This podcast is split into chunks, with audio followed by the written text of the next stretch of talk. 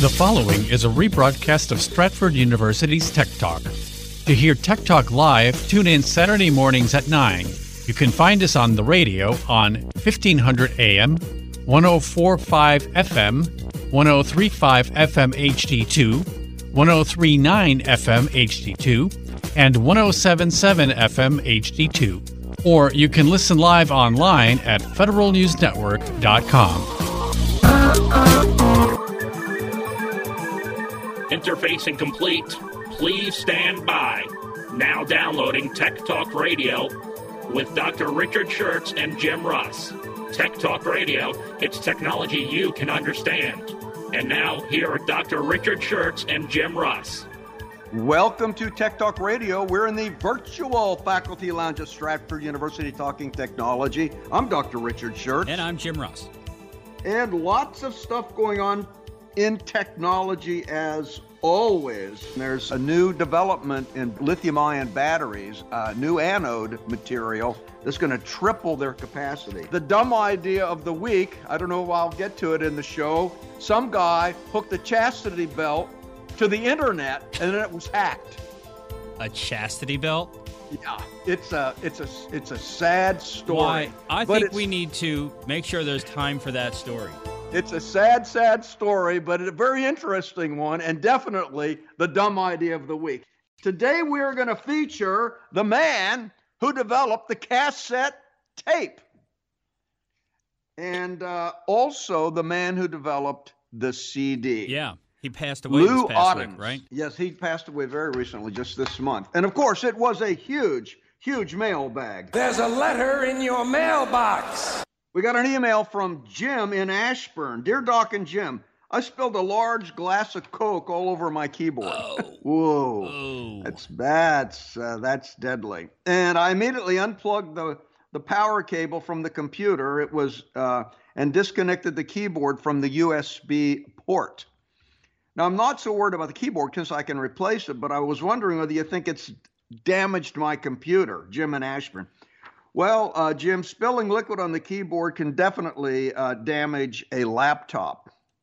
Uh, I've had that happen, And Jim. it's not just the wet; it's the sugar that's the real problem, isn't it? Yeah, and you can't you can't really you can't really you know can't really clean it up that easily. I I had a um, I, I I had a uh, a laptop, but the keyboard was detachable, and it saved the day for me. I Wow. just I could order a new keyboard, and I, it, because all of the electronics was behind the screen, so it uh, it saved the day for me. Yeah, the once the sugar sugar gets into the keyboard, it's really hard to clean. Hard to clean them up. You got to take it apart and really soak it. It's easier just to throw away the um, throw away the whole laptop. But since your uh, keyboard is attached with a USB port, I don't think it got damaged at all. That's that's a pretty good insulator from the from what's going on at the keyboard. Uh, now, I'd recommend when you replace the keyboard, get a wireless keyboard. Then you don't have that wire, and get a wireless mouse. Then you don't have no wires, and it just gives you a lot more freedom. But I don't think you'll have any trouble uh, replacing your uh, your keyboard, Jim. I don't think there's any damage to your laptop. We got an email from Tracy in San Francisco. Dear Doc and Jim, I've noticed that sometimes when I look at someone's profile on Facebook, there's no add friend button. I don't know if it's always been that way, but I just started noticing a few days ago. Sometimes there's add friends, sometimes there isn't. Uh, is there some way to send a friend request to those people if there's no button? Tracy in San Francisco. Well, when you do not see an add friend button to someone's profile, that means the user has blocked anyone who isn't a friend of someone who's already on the friends list from being able to send a friend request. Some people just don't want to see friend requests from anybody. They want to only have it from friends or friends of friends. Uh, and they have uh, that some they don't want to connect with anybody they got no connection with. Now, if you're inclined to do so, you can put a similar re- restriction on your Facebook page. Simply uh, open up the uh, open up your uh, Facebook on a desktop or a laptop and and click on the down arrow on the right side of the Facebook menu bar. Then click on Settings and Privacy. Then click on Settings. Then click on Privacy in the left-hand column. Scroll down to uh, a line that says How people find and connect with you. And then click on when, and then uh, there you'll see something that says who can send you friend requests, and that window will give you two options: everyone or friends of friends. And uh, if you only want friends of friends being able to connect with you, click on friends of friends. The process is similar on the mobile device. We got an email from Carla in Woodbridge. Dear Tech Talk, I've decided to eat healthy. Oh, congratulations, Carla.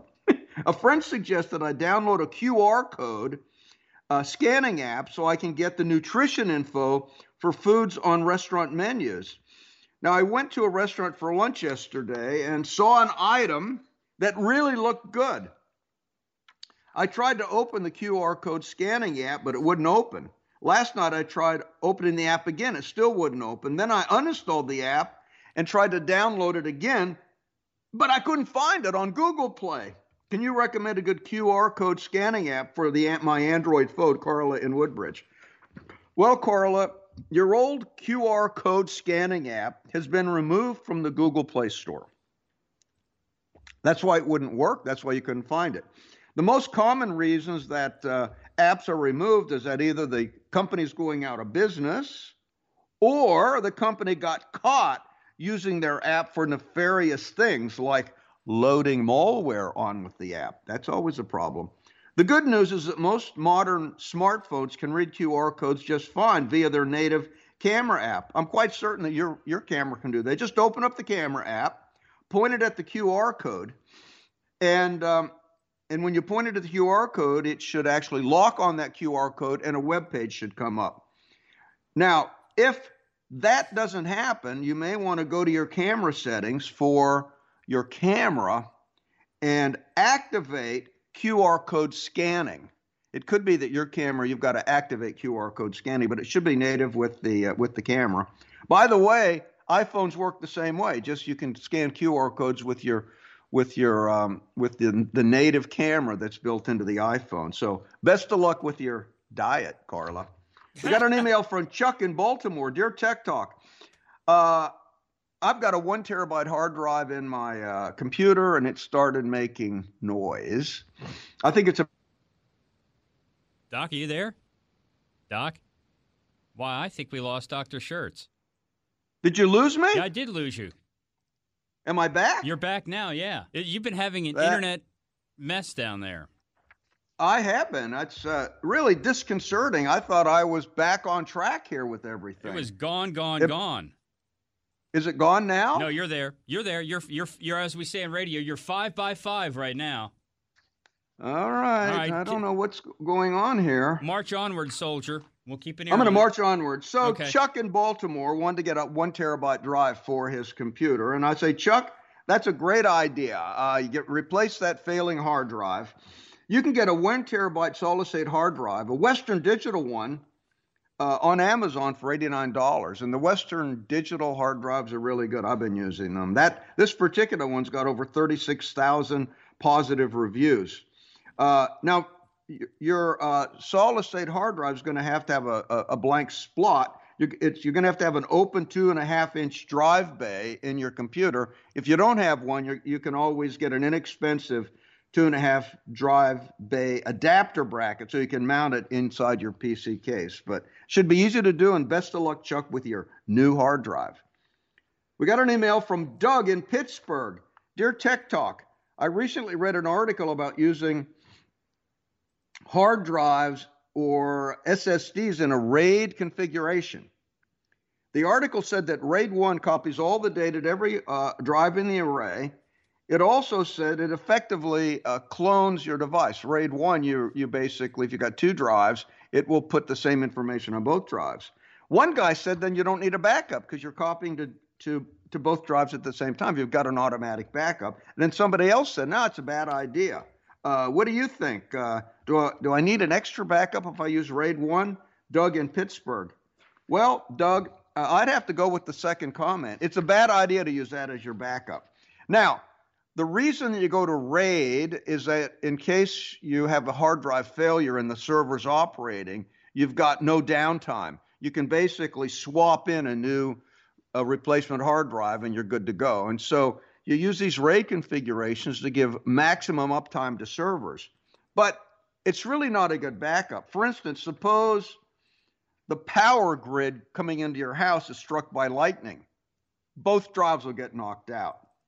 Suppose you accidentally delete a file from your hard drive, it'll be deleted on both files. You won't have a backup. Suppose your computer gets infected with a horrible ransomware virus. Both hard drives get infected, uh, whereas a backup offsite would not. Suppose your house burns down. You lose both hard drives without a backup. Suppose a burglar breaks into the house and steals your computer and your hard drives. So you see, there are many reasons why you want to back up at another location. Yes. So the RAID, the RAID one will keep your server and your computer up always so you don't won't be down, but you want to really back up maybe to the cloud so you got a second backup at another location.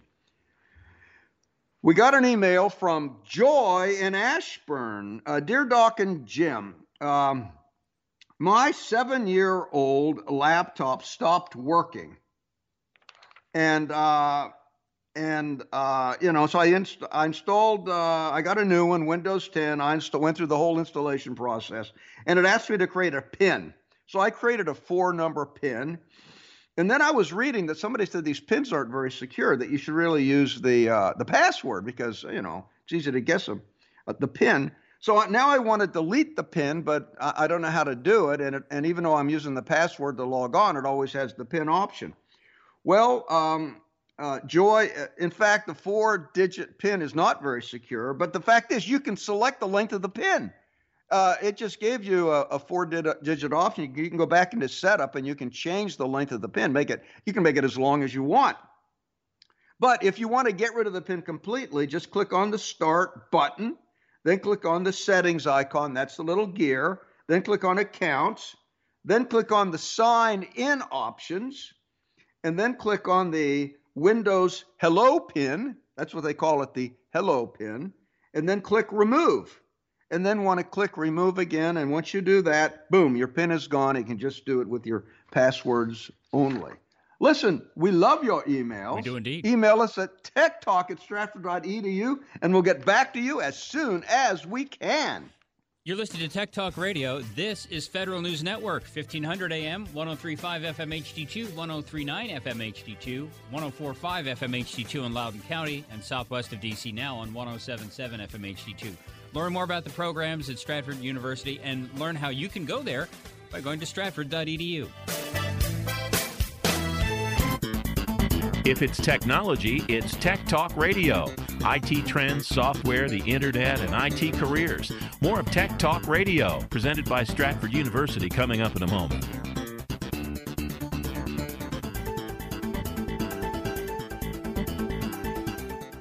In the next three years, there will be 3.5 million unfilled cybersecurity jobs. How can you make that work for you? Stratford University offers everything you need to succeed, from certifications to bachelor's and even master's degrees in cybersecurity to prepare you for a rewarding career in today's most lucrative and sought after field, cybersecurity. Stratford has seasoned IT faculty, well equipped labs, and real life scenarios to help you achieve practical solutions to today's newest challenges. And Stratford Stratford makes a cybersecurity career reality with accelerated classes, year round program starts, and both on campus and online options to fit your busy schedule. All disciplines are offered, including digital forensics, networking, and telecommunications, and our full line of degrees, including a master's in cybersecurity. Find the future of you with a future in cybersecurity. Go to stratford.edu slash cybersecurity today. That's stratford.edu slash cybersecurity.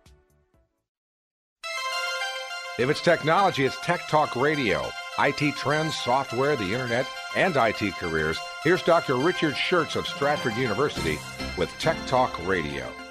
Welcome back to Tech Talk Radio. We're in the virtual faculty lounge at Stratford University talking technology.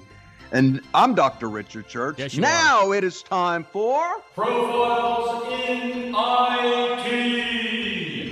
Yes, I'll get this right eventually, Jim. We got today we're going to feature Ludovic Frederick Ottens, nickname Lou Ottens. Lou Probably Ottens good was idea. a yes, it's much easier to pronounce it. How and about- his mother said, how about Ludovic this? Frederick? How about this? What are you up to? How about Ludwig Friedrich? What do you think? Yes. In Dutch, do you think that might be? Uh... I think that's much better, Jim. That is much, much better. So, Lou Ottens was a Dutch engineer, an inventor, best known for inventing the cassette tape and being involved with the development of the compact disc, the CD. Ottens was born in Bellingwolde, Netherlands. What do you think? How do you pronounce that, Jim? I June you're- 21st, 1926. I think you got that one.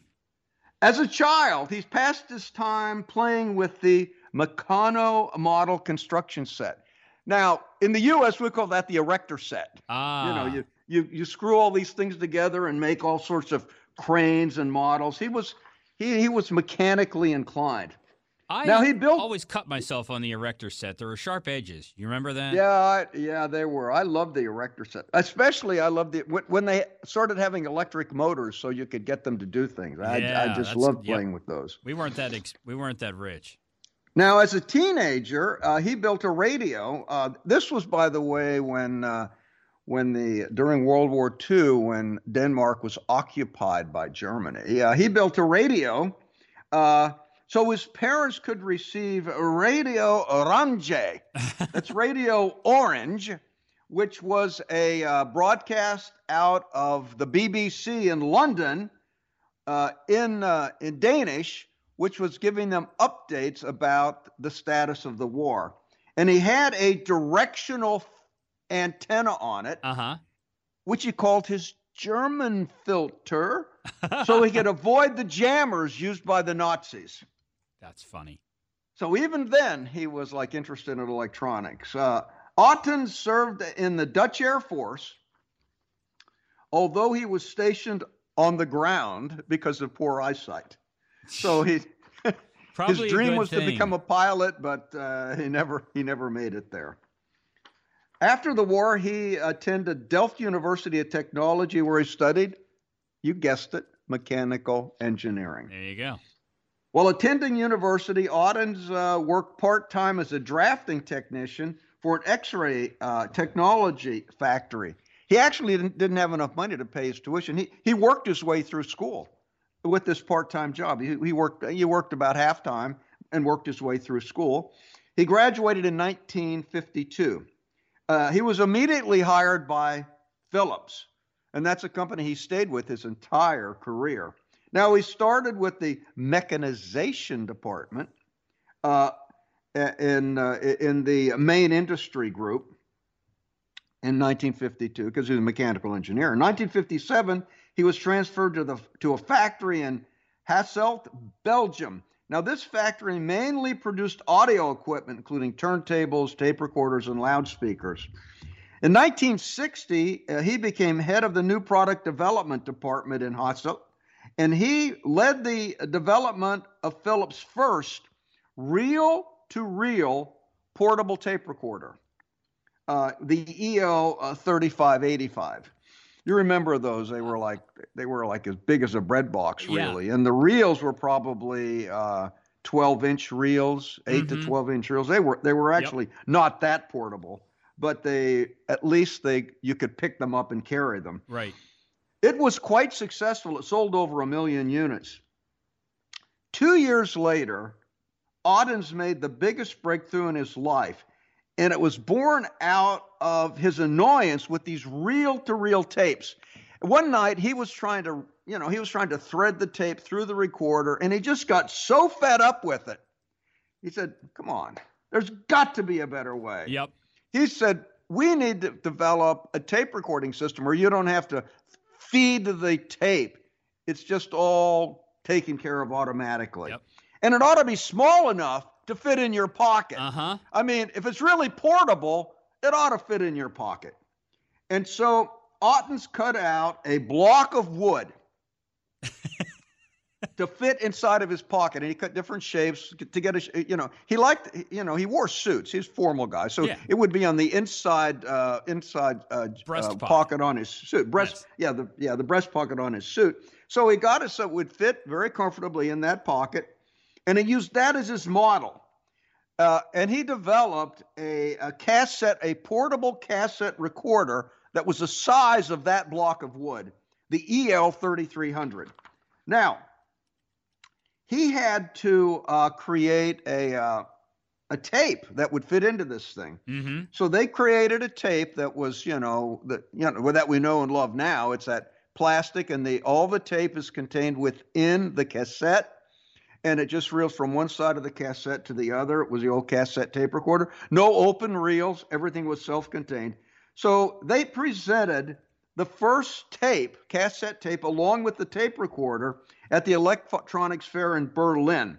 And the tagline was smaller than a pack of cigarettes. they were? Now, I, I, I, don't think that tagline would work anymore, Jim. No. Uh, but no. I guess but back in the day, that was a good tagline. Smaller than your iPhone. Now, smaller than your iPhone, that would be a better tagline. Now, it turned out, though, that, uh, that video of this conference made it over to pictures of the conference made it to Japan, and pretty soon there were uh, Japanese knockoffs of this miniature tape recorder, but they weren't as small and they weren't as good. Now, in particular, uh, there was uh, a rival of Philips was in working on this thing in Japan, Sony. Now, I think the thing that's incredibly uh, far-sighted on the part of Lou Ottens, he always went to the competition and tried to get a unified world standard. I mean, it's really quite exceptional. So he flew to Japan and he met with Sony. And Sony was getting ready to release another type of cassette tape, different size, different format. You know, you really? know the the you know the drill. Yeah. And uh, and he said, what we're going to do, he said, he convinced the Philips executives to release all the patents on their cassette design because Sony was not able to get the, the small size that they had achieved. And when Philips was able to share their technology with Sony, Sony agreed that they would have one standard for the cassette tape that would be a worldwide standard. And that would ensure that cassettes made by Philips or cassettes made by Sony, Sony would fit in any recorder. That was a staggering result Mhm. because we didn't have a cassette tape war, as they say. And the rest is history. And that led to mix, mixtapes that are beloved by teenagers because up to that point, you just had records uh, and you had to buy the record, but you couldn't put a bunch of songs in one location. But all of a sudden, teenagers could make mixtapes of their favorite songs and take them anywhere. Yep. And what what would have been some of the songs that they played back then on those Well, mixtapes, Jim? You know, we were gonna we are gonna get into this because Ottens also uh, worked on the CD. Now, we Oh, can- we'll get into some we'll get of into those the things. music Oh, later. You know, I I wish uh, now Andrew, our producer, uh, was telling me before the show that he made a bunch of mixtapes as a DJ when he was a kid, and I wish I wish he'd brought some of those in. I would have He loved could have to- brought some of those because this was back. This cassette tape was released around 1963, 1964, Uh-huh. right. and that that was the so all the music back then would have been on mixtapes. It would have been like, um, uh, oh gosh, you know, I, but when did it take off? I mean, it was first in '63, but I would have suspected it wasn't like everything else. It took a little while to become into the mainstream. Yeah, probably 60 by 67. Probably Yeah. took a few years. Right. But they had a, but they had a uniform standard that was really because of Lou Otten. So there wouldn't have been a uniform because Sony doesn't play nicely usually, and uh, but he got them to play nicely. And you know, it's funny. Now- you think think Yes? back about it. Getting a cassette player in your car, that took a long time because back in the day, back in that period, all you had were AM radios in cars. It took for a while for FM, and then for a cassette. That was a big deal when you got that. it was a big deal. I mean, Yeah. I, I used to have a cassette tape in my car. Again, you were from I mean, I side of the never tracks. my my cassette tapes were always seemed to be jammed. That was another problem. That was but, the other uh, thing I was thinking about. Whenever you spent any distance out of a car walking down the street, how many cassette tapes did you see thrown on the street with a, with a tape ripped out of it where it would jam, and they just pulled it out of the Yeah. cassette player and threw it out the window?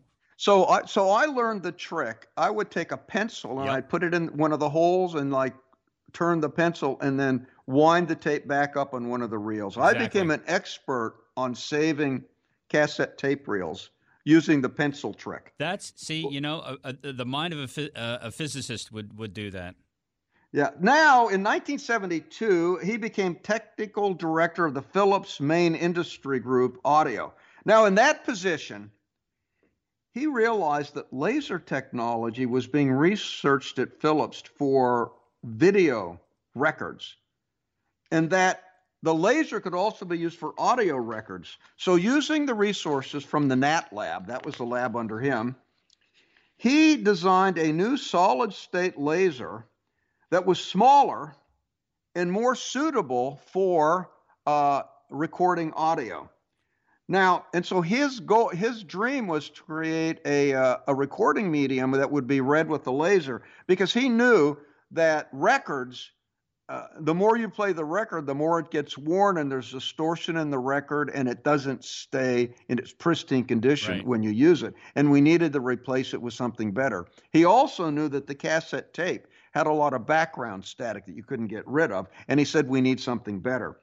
So then they started working on the uh, uh, laser technology for reading uh, reading uh, these discs, and they started out initially with analog technology. And he said, you know, I got the same background noise problem going analog as we did with the old uh, cassette tape. So then he decided to go to digital technology, where they basically digitally encode the uh, the music, and then they read off read it off in digital format. And so they started working on that. He actually formed a team of technicians that were experts on digital format. And they realized their first full model of a digital uh, optical disc in March of 1979. And they released it in a conference at Eindhoven. Now, as you might expect, Sony was also working on this. So he flew uh, yet again to Japan and met with the executives at Sony. It turned out that Philips was ahead in the digital development and optical recording, uh, uh, and but they had not. Uh, it, it it it turned out Sony uh, uh, was ahead of Philips in digital and optical recording, but they hadn't found a way to reduce the size of the laser. So Philips had part of the technology, and Sony had another part of the technology, and Ottens convinced Sony to create one standard and not have the Philips standard and the Sony standard. So in 1980, they released the 12 centimeter Philips Sony CD standard that was the worldwide standard for compact discs. That's pretty. and that was really another big breakthrough. Amazing that these two companies uh, work together to get these two things done and standardized. Because we were talking last night over dinner about things that didn't work because they weren't standardized. AM stereo never worked because they couldn't come up with a standard convention for AM stereo. But that's that's And- pretty interesting. But it was strictly because of Lou Ottens. He was the guy that made that happen. He was a he was really trying to uh, trying to achieve a worldwide standard. And so now we all know the CD. It's been everywhere. Now, when he got back from his trip to Japan, he they they, they moved him to the video group, and they started working on the development of the VCR. Now, as it turned out, he was not so successful in the video recording market hmm because we ended up with a video format war, if you remember. Yeah. Yep. Beta VHS, versus Betamax. Yep.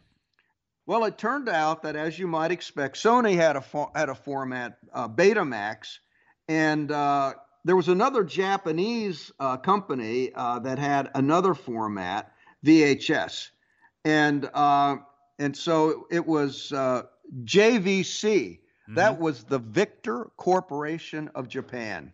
JVC. They had they, they had another format VHS, and. Um, and Victor was not allowed to convince Sony to, um, you know, to have one format. As it turned out, Philips didn't quite get to the game quickly enough to have an influence there, even though Otten was still at Philips. Philips came out with a consumer grade VCR, released that in 1972, uh, the with in a in their own VCR format but it was just not as good as VHS or Betamax. So he was not in that. So he was not in the play there. So he could not get Sony to agree to a single format. So we ended up with the with with the Beta Betamax versus VHS. VHS. and in the end, VHS won because it was cheaper. I was going to say VHS became more popular, but the, the great thing about the beta tapes was that they, they were smaller. They took up less space, didn't they? yeah, they were smaller, but you couldn't put an entire movie on them. Their their initial length was too short for a Oh. full length movie. Didn't know that. Yeah, so there there were issues there, but uh, but it, it ended up just being cheaper. It was it was higher quality, but it was quality that people didn't really care about. They just wanted cheap. You know? right, right. So so Lou was not able to unify the world in video recording, unfortunately. He retired in 1986, but but he stayed active in the field of technology for, for many years. He became the Dutch the chair of the Dutch Association for Logistics Management. Uh, now, looking back, more than 100 billion cassette tapes were sold, and more than 200 billion CDs have been sold. Now, somebody asked Ottens what he regretted. He said his biggest regret is that Sony brought out the first Walkman. He said it still hurts that Philips didn't bring that one out. Yeah. Ottens died March 6, 2021, at age 94. So there you go. Everything you needed to Yep. know about Lou Ottens, So the we- man who helped unify the standards. So we talked about uh, CDs and music, and every time we talk about this, every so often, we we play the music that was first released.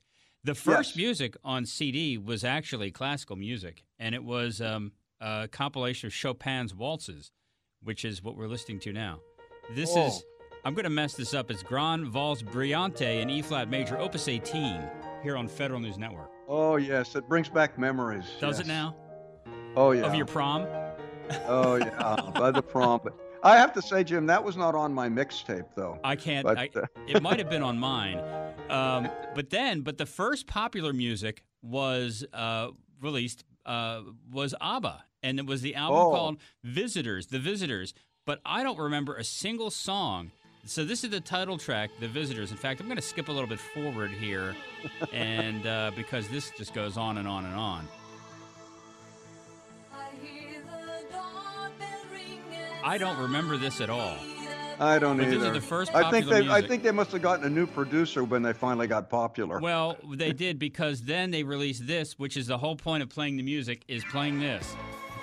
the best oh yeah. Dancing Queen. So there you go. Oh yeah. So this was Queen Elizabeth's favorite song. uh, yeah, it's the it's the official ta- song of Tech Talk. Anyway, there you go. That was the um, that was the, uh, the the first music on CD. And now CDs are no more. You know, No. everything is digital. Now it's MP3. Exactly. That's right.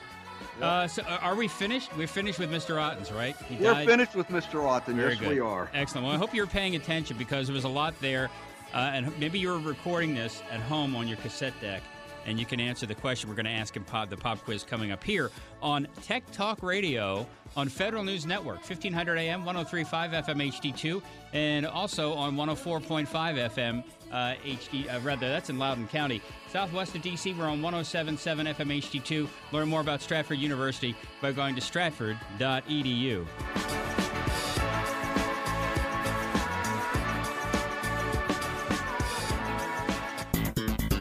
If it's technology, it's Tech Talk Radio. IT trends, software, the internet, and IT careers. More of Tech Talk Radio, presented by Stratford University, coming up in a moment.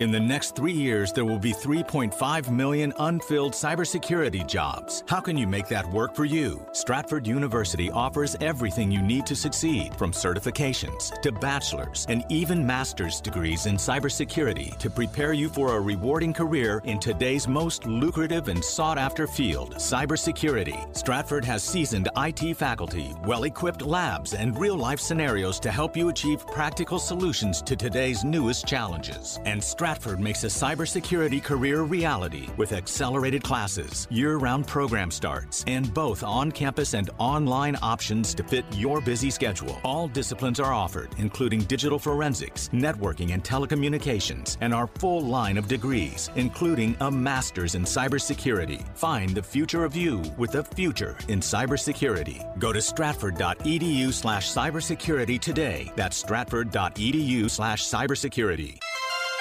If it's technology, it's Tech Talk Radio. IT trends, software, the internet, and IT careers. Here's Dr. Richard Shurtz of Stratford University with Tech Talk Radio.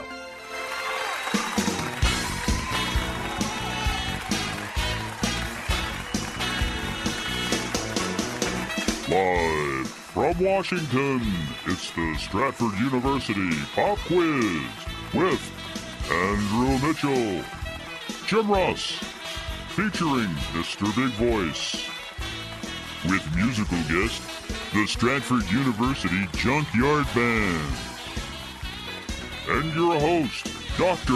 Richard Shurtz. Yes, thank you, thank you, thank you. I really do appreciate all that applause. I know you do. But of course, it is Classroom of the Airways, and you might be laughing now, but after the pop quiz, you may be crying.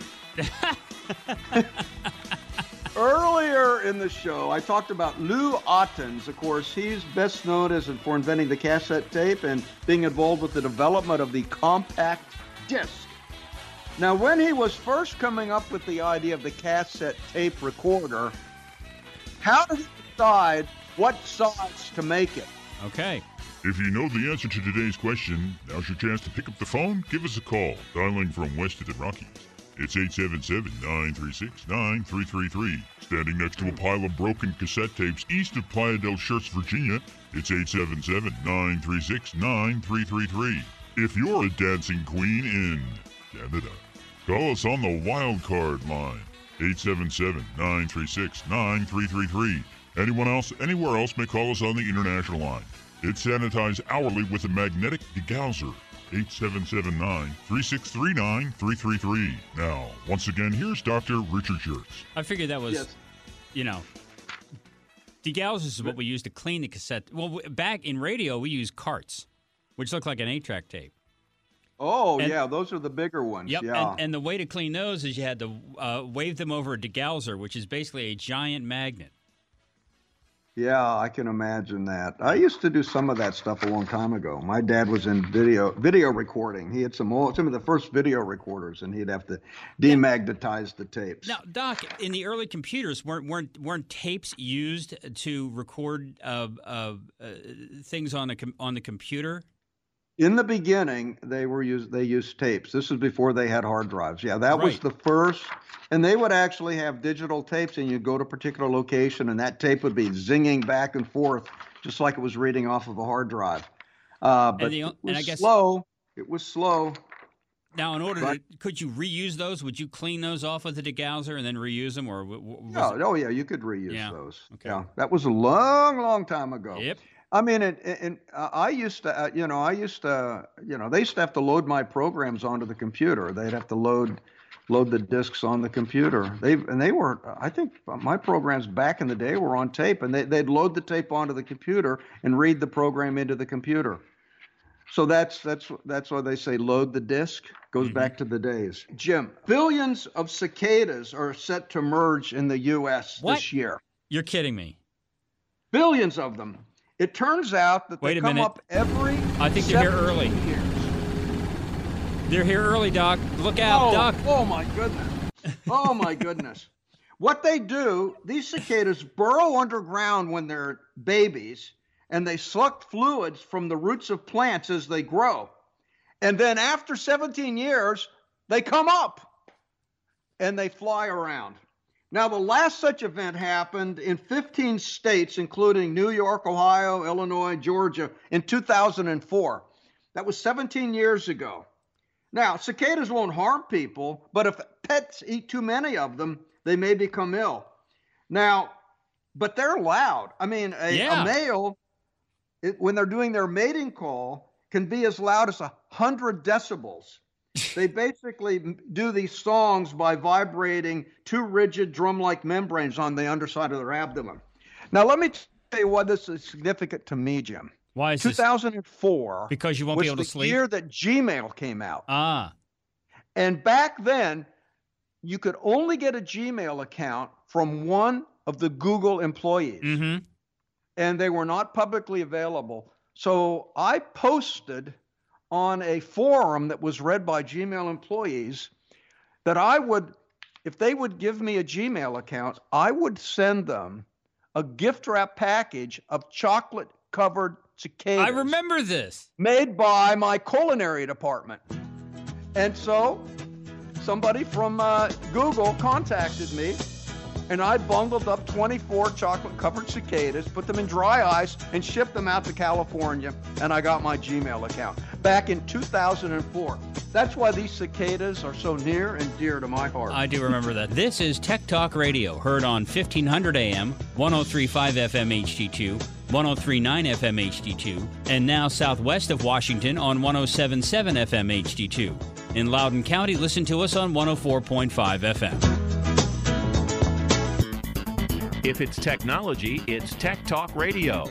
IT trends, software, the internet, and IT careers. More of Tech Talk Radio, presented by Stratford University, coming up in a moment.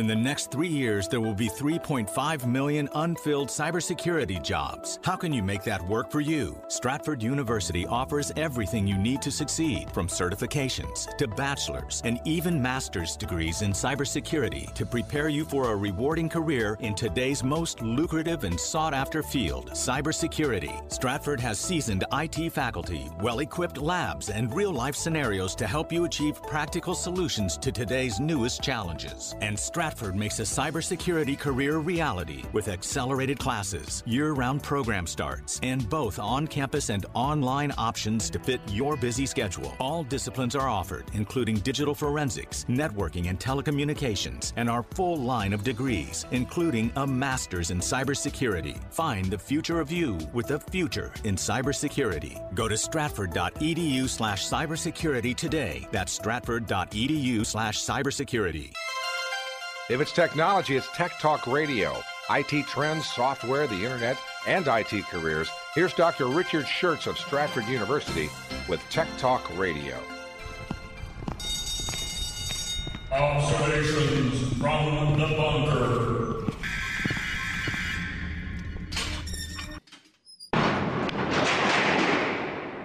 Ah, yes. That door just This gets weekend- louder and thi- louder. This week in the bunker was really a tough week for me. Yeah. I, I lost internet down here at the Bay House. It turned out there was noise on the line, and the uh, cable company just disconnected me from the network without telling me. And I could not get anything to work at all. And this was several days before my Board of Trustees meeting. I had to upload documents to my Dropbox so the board could review the documents for read ahead. I couldn't upload them from the house. No internet, and I didn't have enough bars on the uh, my cell phone to use uh, the data side of my cellular connection, which was really minimal because I'm mostly on Wi-Fi calling whenever I'm at the house, so I don't use any of the uh, cellular connection. So I had to drive around town searching for free Wi-Fi. I, uh, you know, was a, wi- a Wi-Fi beggar. I went to the Rappahannock Art Council. They had terrible speeds. They had about the free Wi-Fi, but really, really low, low speeds. I went to the uh, to the uh, Kilmarnock Library. Their speeds were a little bit low. Finally, the best connection I could get was McDonald's. I got a 25 megabit download speed and six megabit upload, which was which was sufficient for me to upload all my documents to the uh, to the board for the for the board meeting. I um, but I had to park very close to the uh, to the uh, to the building so I could get a strong signal. So I pulled right up in front, right in front of the glass windows there. Blocking the uh, the drive-through line, right? No, yeah, no, I, no, I didn't block the drive-through line, but I was I was parked. The, the parking places right in front are basically handicapped. So I pulled right up into a handicapped parking place. Uh, but there were others, so I wasn't like taking the the, the last one. Uh-huh. And I pulled very up close, and I was facing the uh, uh, McDonald's as I was doing all my work. And the staff kept looking out at me, saying, "What is this guy up to?" Because you couldn't go in. And they were getting a little worried about me. Uh, you know, I was sitting there and they were watching me. Said, "Is this guy casing the joint? He's going to come in here and like steal some cheeseburgers or something." It's the hamburger uh, in the parking lot. The Hamburglars, yeah, they were a little worried about me, but I, I uploaded all my documents. I actually had enough bandwidth. I could have done the show from from there because I, you know, we only do 104, uh, 144 kilobit per second upload download. So I had enough bandwidth to do the entire show. But um, uh, I decided probably I shouldn't do it, especially when uh, I, to- I told Jim about my plan, and he was highly skeptical that it would work. so you, you burned I, up a couple of tanks of gas to get it done by coming back up here. I know, but I had no idea. Uh, first of all, without internet, I had no internet TV. I had no Alexa for my timers. My normally I open my garage door with my iPhone because I'm, I'm I got my garage door connected to the internet. Uh, I couldn't open the garage door with my iPhone. No Dropbox uploads for the board meeting. no Skype for the radio show. Yep. Even my hydroponic garden was offline. And I couldn't watch my plants grow by video. I actually had to put a chair and just watch my hydroponic grow in person. Isn't that isn't that how you figured out that this was a problem? Was because you couldn't watch the garden from afar? Yes, that's how I knew the internet was out because the garden the garden feed went out. The garden video the feed garden went feed. out, and uh, so I drove down to see what was going on. And then they had disconnected me from the network, so I called but the help desk. They didn't tell you, and and they didn't even tell me.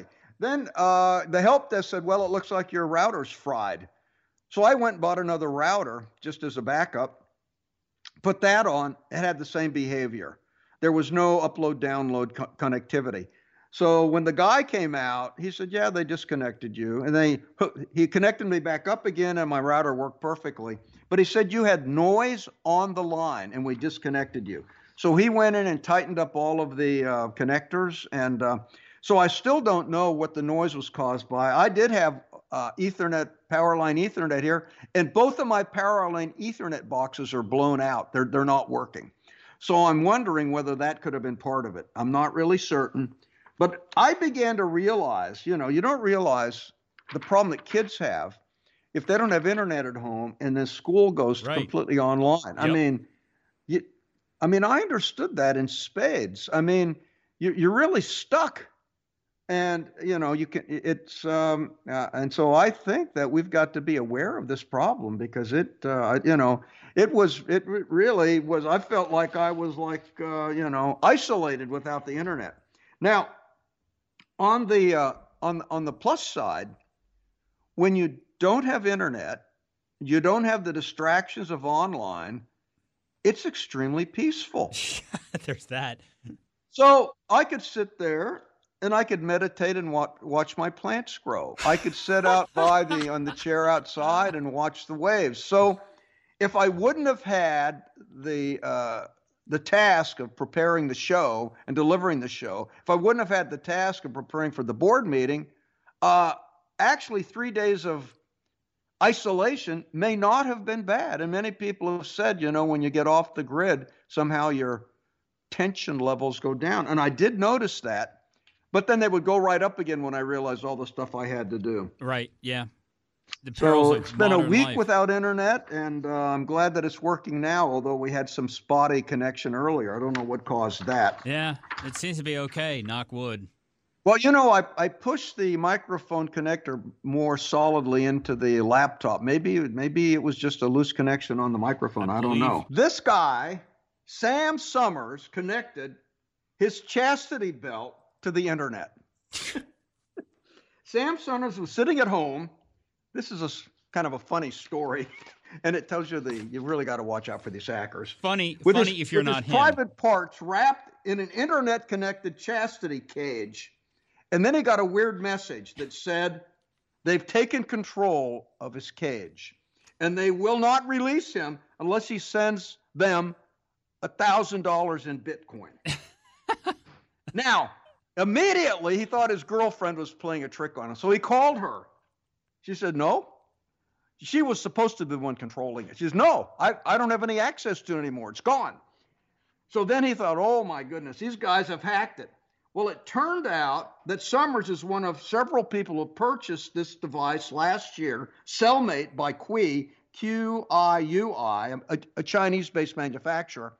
And it turned out that uh, someone had released uh, analysis of this device, and Qiui had left open one of the application program in- interfaces, APIs, which made it very easy to hijack a device. So somebody with that information started hijacking these devices. And so he sent them $1,000, and they said, Well, okay, now we want more money. so, he said, so he said, Well, this isn't going anywhere. So it turned out at home he had a. Uh, he he uh, he he he was uh, he had he had a he had a hammer. oh. He had, he no. had a hammer and he had a bolt cutter, and uh, and so he managed to cut this thing off, his private part, uh, with only suffering minor minor injury. He was bleeding a little bit, but not too badly. now, if you these devices, you can go to qiui.store. I won't. And they're $169 these devices. I mean, so why that is the dumb idea of the week. Why would you buy one of these things in the first place? Is it because his girlfriend didn't trust him? I maybe. Maybe it's just a game they play. I have no idea. I don't want to go there. They, they, now, now the thing is, Jim, I went to that. I, they said they're sold out. They only have two sizes, long and short, and they're sold out. I think we've taken this topic as far as we can. I think we can certainly move on. Exactly. Yes, please. I thought I'd talk about a, a technology that I've got down here at the Bay House. Okay. I just got a green light to put in the water beside the dock. A it's an arc light. lamp that's down on the bottom, a 250 watt arc lamp, and I put it about uh, 15 feet off the dock, and it turns on at night, and then it attracts minnows that circle around, and then pretty soon big fish come in to eat those minnows. Pretty soon, bigger fish come in to eat those minnows, until finally I've got a whole seafood buffet right out there beside my dock. Or a shark. Or shark. I haven't seen sharks yet. But here's the amazing thing. This morning, I, you know, my my my um, green light was on. I finished preparing Tech Talk at 5 a.m. It was still dark. The green light was still on. I went out to my dock. I caught five fish in 30 minutes. I mean, and they're all and they're all about two pounds. I mean, two pounds or larger. So you caught them? Yeah, with a fishing rod. Yeah. Wow. I just fish with minnow. I, I just actually it's artificial bait. It looks like a minnow. Yeah. So what I'm I'm getting here striped bass, which some people call rockfish. Yeah. I'm I'm getting here uh, puppy drum, which are small red drum fish, and I'm also and I've also got a spotted uh, a speckled trout.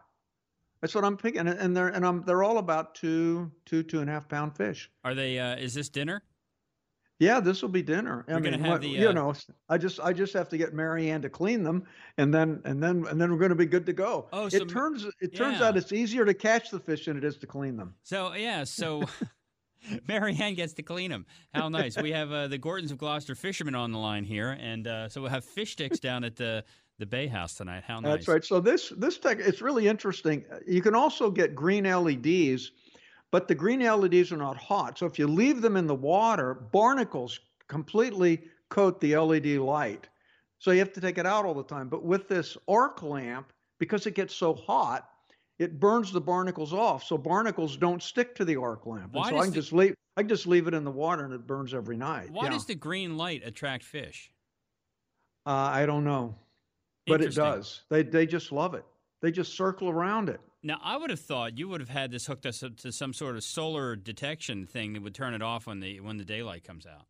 It does. It auto, it Oh, it turns does on and off. automatically? Yeah, it's it's on it's on a solar cell and it turns on and off automatically. Ah, gotcha. So, but it is amazing. As soon as you know, I go out there and it turns on in the evening. You'll see the minnows come first, and within half an hour, you just see the big fish circling. And there, and and a lot of it, there's some really big fish down a little bit deeper, and and and you can see their shadow as they go over the the lamp.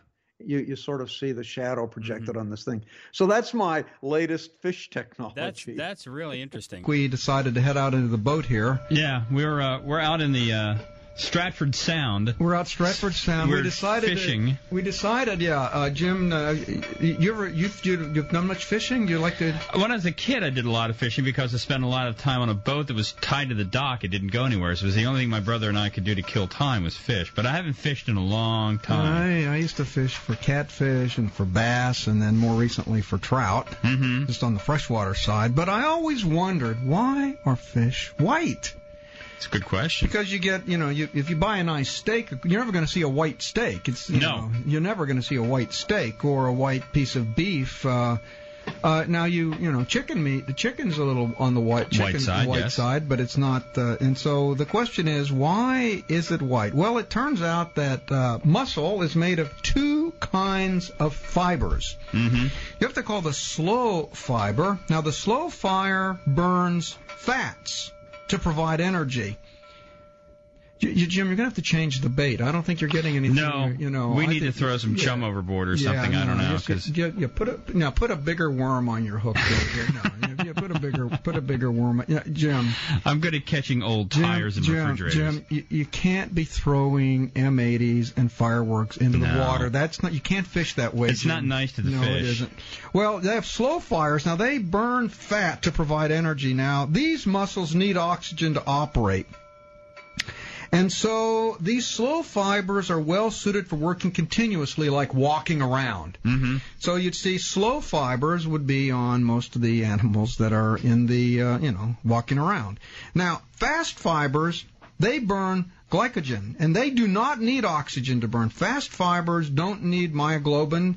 They're always white. Fast fibers can only operate in short bursts. Now the, fi- the the fast fibers are short and they fall apart when they're cooked. So you see, fish by and large they just sit around most of the time and they'll have that quick burst of energy. Right. And so for the kind of bursty kind of uh, of, uh, of of life that a fish has, they'd have a fast fiber, uh, and that would be, of course, white. Now land animals need to support their own weight, so they have typically have slow fibers. I guess. Uh, I guess you could say uh, maybe uh, maybe uh, I don't know. Chickens don't. Uh, chickens are a little bit wider, so they have a, mm-hmm. they they don't have as much of the slow fiber in them. Now fish swim in bursts and are supported by water, so they can uh, have the fast fibers. Now sharks, which must con- swim continuously all the time, they actually can, cannot be all fast fiber because mm-hmm. they, they don't they have to swim continuously. So some of the bigger fish tend to have some slow fibers in them, which would explain why tuna, salmon, things like yeah, that. Yeah, they have they have slow are not and, white, and they and so they're a little they're a little bit more oilier and they're darker and they they taste different. Exactly. And so that's the difference between the white the fish and the dark fish and the animals that you find on the land. Now let's talk. I got one room. I got time for just one quick article. Yep. I think. Yep, you do. Uh, with, they they've come up with a new anode for um, for um, lithium-ion batteries, and this will triple the capacity of the lithium-ion battery. It actually is a it's a compound uh, that's made with nanoparticles. It's carbon oxide, zinc oxide, uh, iron oxide uh, compound, and it actually triples the capacity of it, and it and it and it allows them to cycle five times more. It's a great breakthrough for electric vehicles. Listen, we love your emails. Email us at techtalk at stratford.edu and we'll get back to you as soon as we can. And check out our programs at www.stratford.edu. That's it for this week. See you next week for more Tech Talk Radio on Federal News Network, 1500 AM, 1035 FM HD2, 1039 FM HD2, south and west of Washington, 1077 FM HD2, and in Loudoun County, you can hear us on 104.5 FM.